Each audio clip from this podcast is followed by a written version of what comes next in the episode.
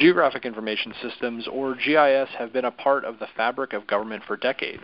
Now, in an era of increased focus on the centralization of technology and information technology agencies across state and local government, a new day is here for GIS, and it could completely change how technology, data, mapping, and more function in government. This is GIS Address.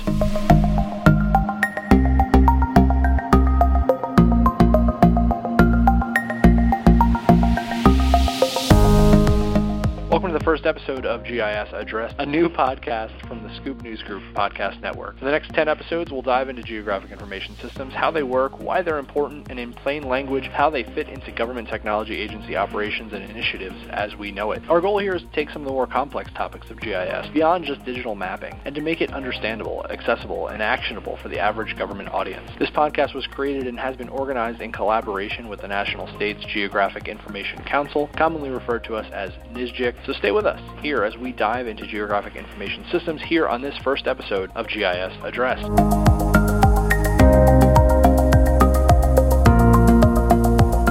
On today's episode, to start off the GIS Address series, we're going to be talking about the value of a Geographic Information Officer, or GIO. Like we see in the state and local government technology arena with a CIO or Chief Information Officer, a GIO is the designated point person for all things GIS in a state government. They're more than just a coordinator, but rather someone who has the defined, established authority to make decisions. Our guest today is someone who not only holds that authority, but who knows the process to get that authority established. Cy Smith is the Geospatial Information Officer for the state of Oregon. He's a past president for the National States Geographic Information Council and has been Oregon's GIO for 18 years. Cy, thanks for being with us today. You bet, Jake. Thanks for having me. So, Cy, first things first, today's episode is about the value of a GIO. Why don't you tell me about the value of a GIO and what you've learned in Oregon about that? Most states, but I don't think all, have someone whose job it is to coordinate state GIS activities. Um, maybe a dozen or fewer have sort of formalize that role and title it as a state geographic information officer. Some call it a state geospatial information officer, state GIO for short. Um, in Oregon, I took that title for myself about 10 years ago when the state CIO, my boss, delegated authority to me for setting standards related to GIS software and geospatial data content and rules for geospatial data sharing, storage, access, etc. Um, listeners who know me won't be surprised to hear that I took the title myself. um, but uh, it, it was it was something that you know the state CIO didn't just decide he was going to delegate this authority to me. I I asked for it because I was doing a lot of this, and then every time I turned around, I had to go back to the state CIO, to my boss, and say, okay, would you sign off on this? And, you know, it ended up being a rubber stamp. So it made sense from his perspective to just say, these are decisions that you can make. You're communicating with the community. You know, this, this makes perfect sense for you to have this delegated authority. And with that authority, then, I think that's what makes the difference between a state GIO and someone who's simply coordinating activities among the community. Um, a, a, a coordinator really is only relying on goodwill and maybe enlightened self-interest, things like that, to get things done. And a coordinator or a GIO has, you know, more authority to do that. So I think that's the the key difference. Uh, the GIO is making decisions on behalf of the enterprise related to important geospatial issues.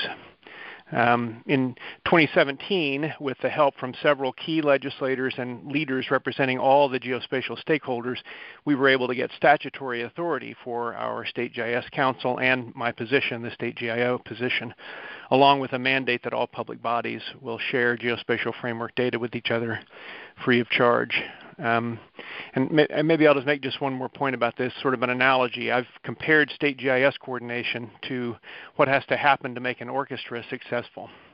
It's not enough for everyone to have an instrument and know how to play it. They all also have to have an agreed upon piece of music, a conductor to lead them from beginning to end, that's the state GIO, and every musician has to understand the objective of the entire orchestra and their role in achieving that objective for each piece of music. So that's you know, if you think about it as an orchestra, it, it really is, you know, kind of similar to that. A lot of people playing a lot of different instruments. Uh, some have more skill than others, and you've got to have uh, some leadership, but you also have to have a structure that they all understand. You talked a little bit about this, but tell us a little bit more about how this model works in Oregon. I mean, what what are the positive and negative pieces of it? How would you advise other states on proceeding with the establishment of a role like this one? I started here in 2000 in this same position. Um, so 18 years. I started in June of 2000, actually. So 18 years ago.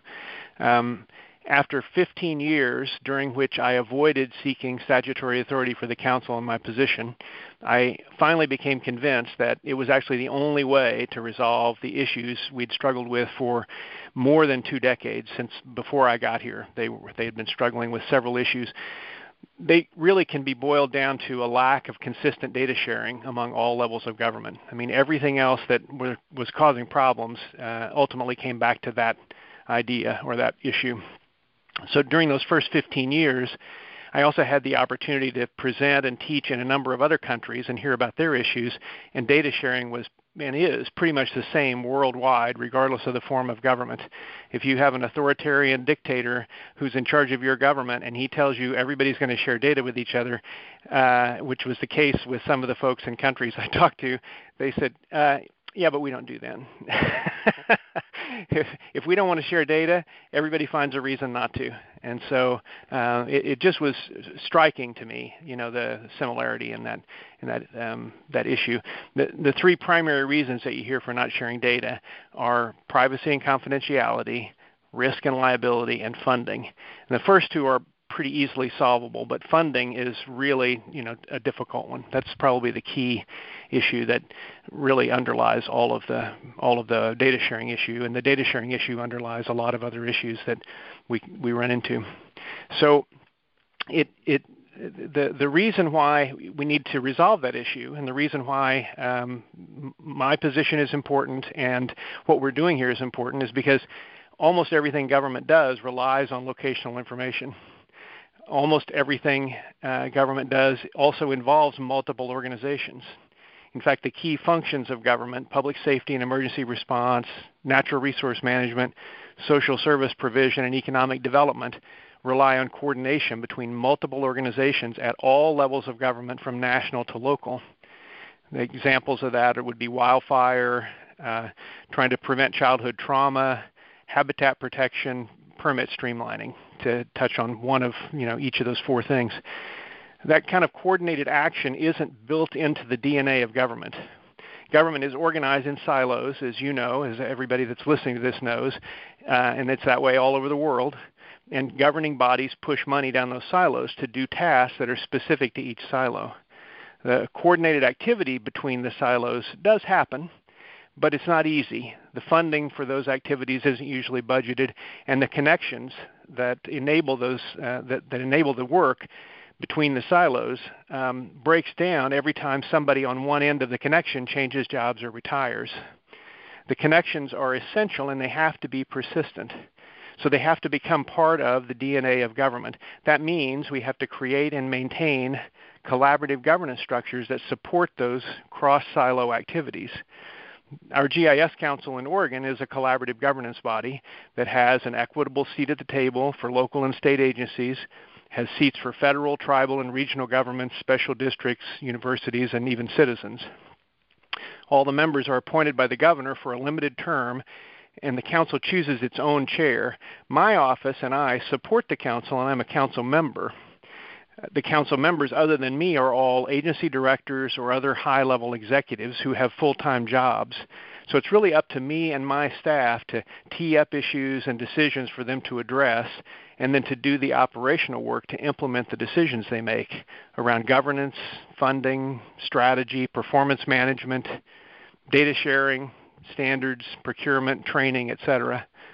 Um, and I'd say that you know in order to to advocate for something like this, you really need a business case. We'd built a business case um, years ago. It took a long time to get that business case socialized with the right people, but it really did. At the end of the day, it ended up making a difference between you know where we were and where we've gotten to in the last two or three years. Um, and and we had to get that in front of the right legislators to be able to make the case. And that is really something that doesn't happen in a legislative hearing. Getting it in front of the right legislators happens, you know, with connections that you make outside of that uh, of the typical legislative process. And then you get in a hearing and you know they want you to repeat what they've heard from you but you got to you got to make those connections um, outside of the of the uh, of the hearing room.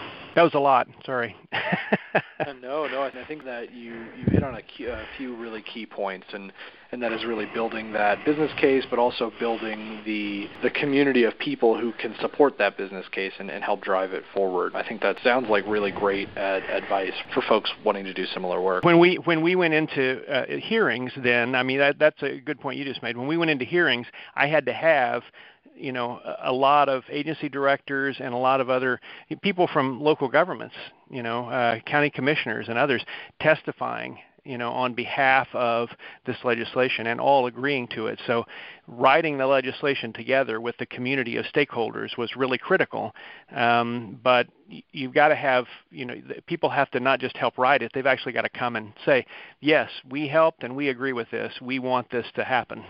So we want to be governed by this process, and that's that takes a lot of uh, a lot of collaborative work to get to that point. Sure, we could talk more and more and more about about this for for days, but but to wrap to wrap this up, tell me a little bit about how states should should try to band together to work on solidifying this role nationwide. You mentioned some stats at the beginning about about where we are in that space.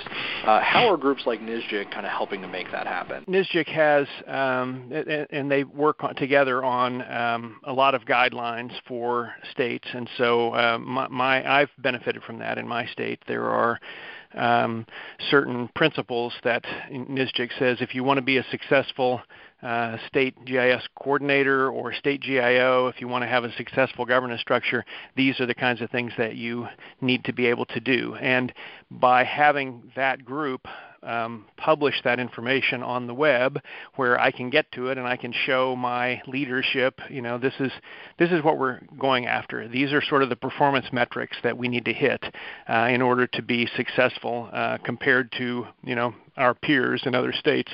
But beyond that, to be successful in terms of providing consistent government services to citizens statewide, not just in urban areas, but also in the rural communities, um, that um, that that kind of work by NSGIC makes a big difference. But then um, beyond that, I think um, NSGIC also works pretty tirelessly, uh, and a lot of different folks do this, uh, working on committees and uh, advisory groups at the national level.